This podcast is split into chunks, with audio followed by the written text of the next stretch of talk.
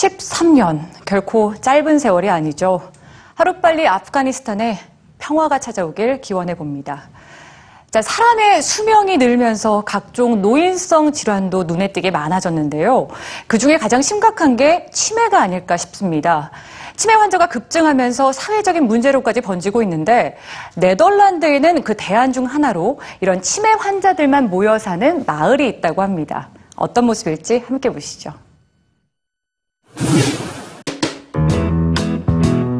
여기 이상한 마을이 있습니다. 마을의 주요 구성원은 대부분 노인들. 이들은 마음껏 문화생활을 즐기고 편의시설을 사용하지만 그 누구도 돈을 내지도 받지도 않습니다. 심지어 마을 상점에 진열되어 있는 물건엔 그 어디에도 가격이 쓰여 있지 않죠. 사람들은 필요한 만큼 가지고 가면 될 뿐입니다. 성공한 은퇴자들의 마을이냐고요? 아닙니다. 이곳은 바로 치매 환자들을 위한 네덜란드의 한 마을입니다. 전 세계적으로 치매를 앓고 있는 환자는 약 3,500만 명.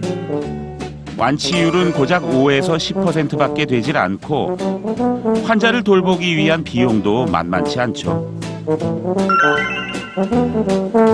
하지만 비용보다 문제가 되는 건 치매 환자를 돌볼 만한 시설이나 전문 인력이 턱없이 부족하다는 점입니다.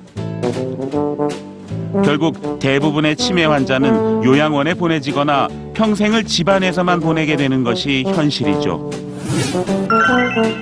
이 드호그백 마을을 만든 이본느 반 아메롱에는 그런 현실에서 벗어나 치매 노인도 자유롭게 생활할 수 있는 공간이 필요하다고 느꼈습니다.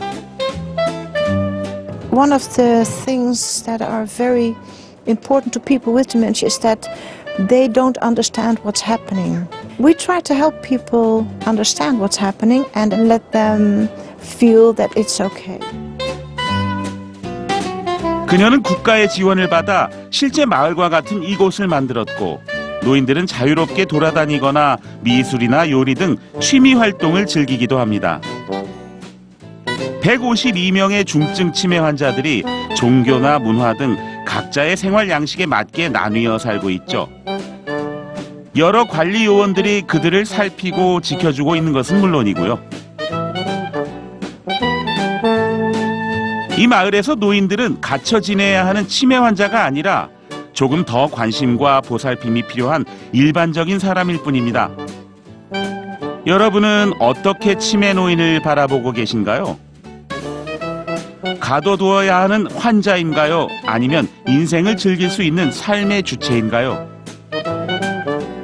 어쩌면 이것이 당신의 미래가 될지도 모릅니다.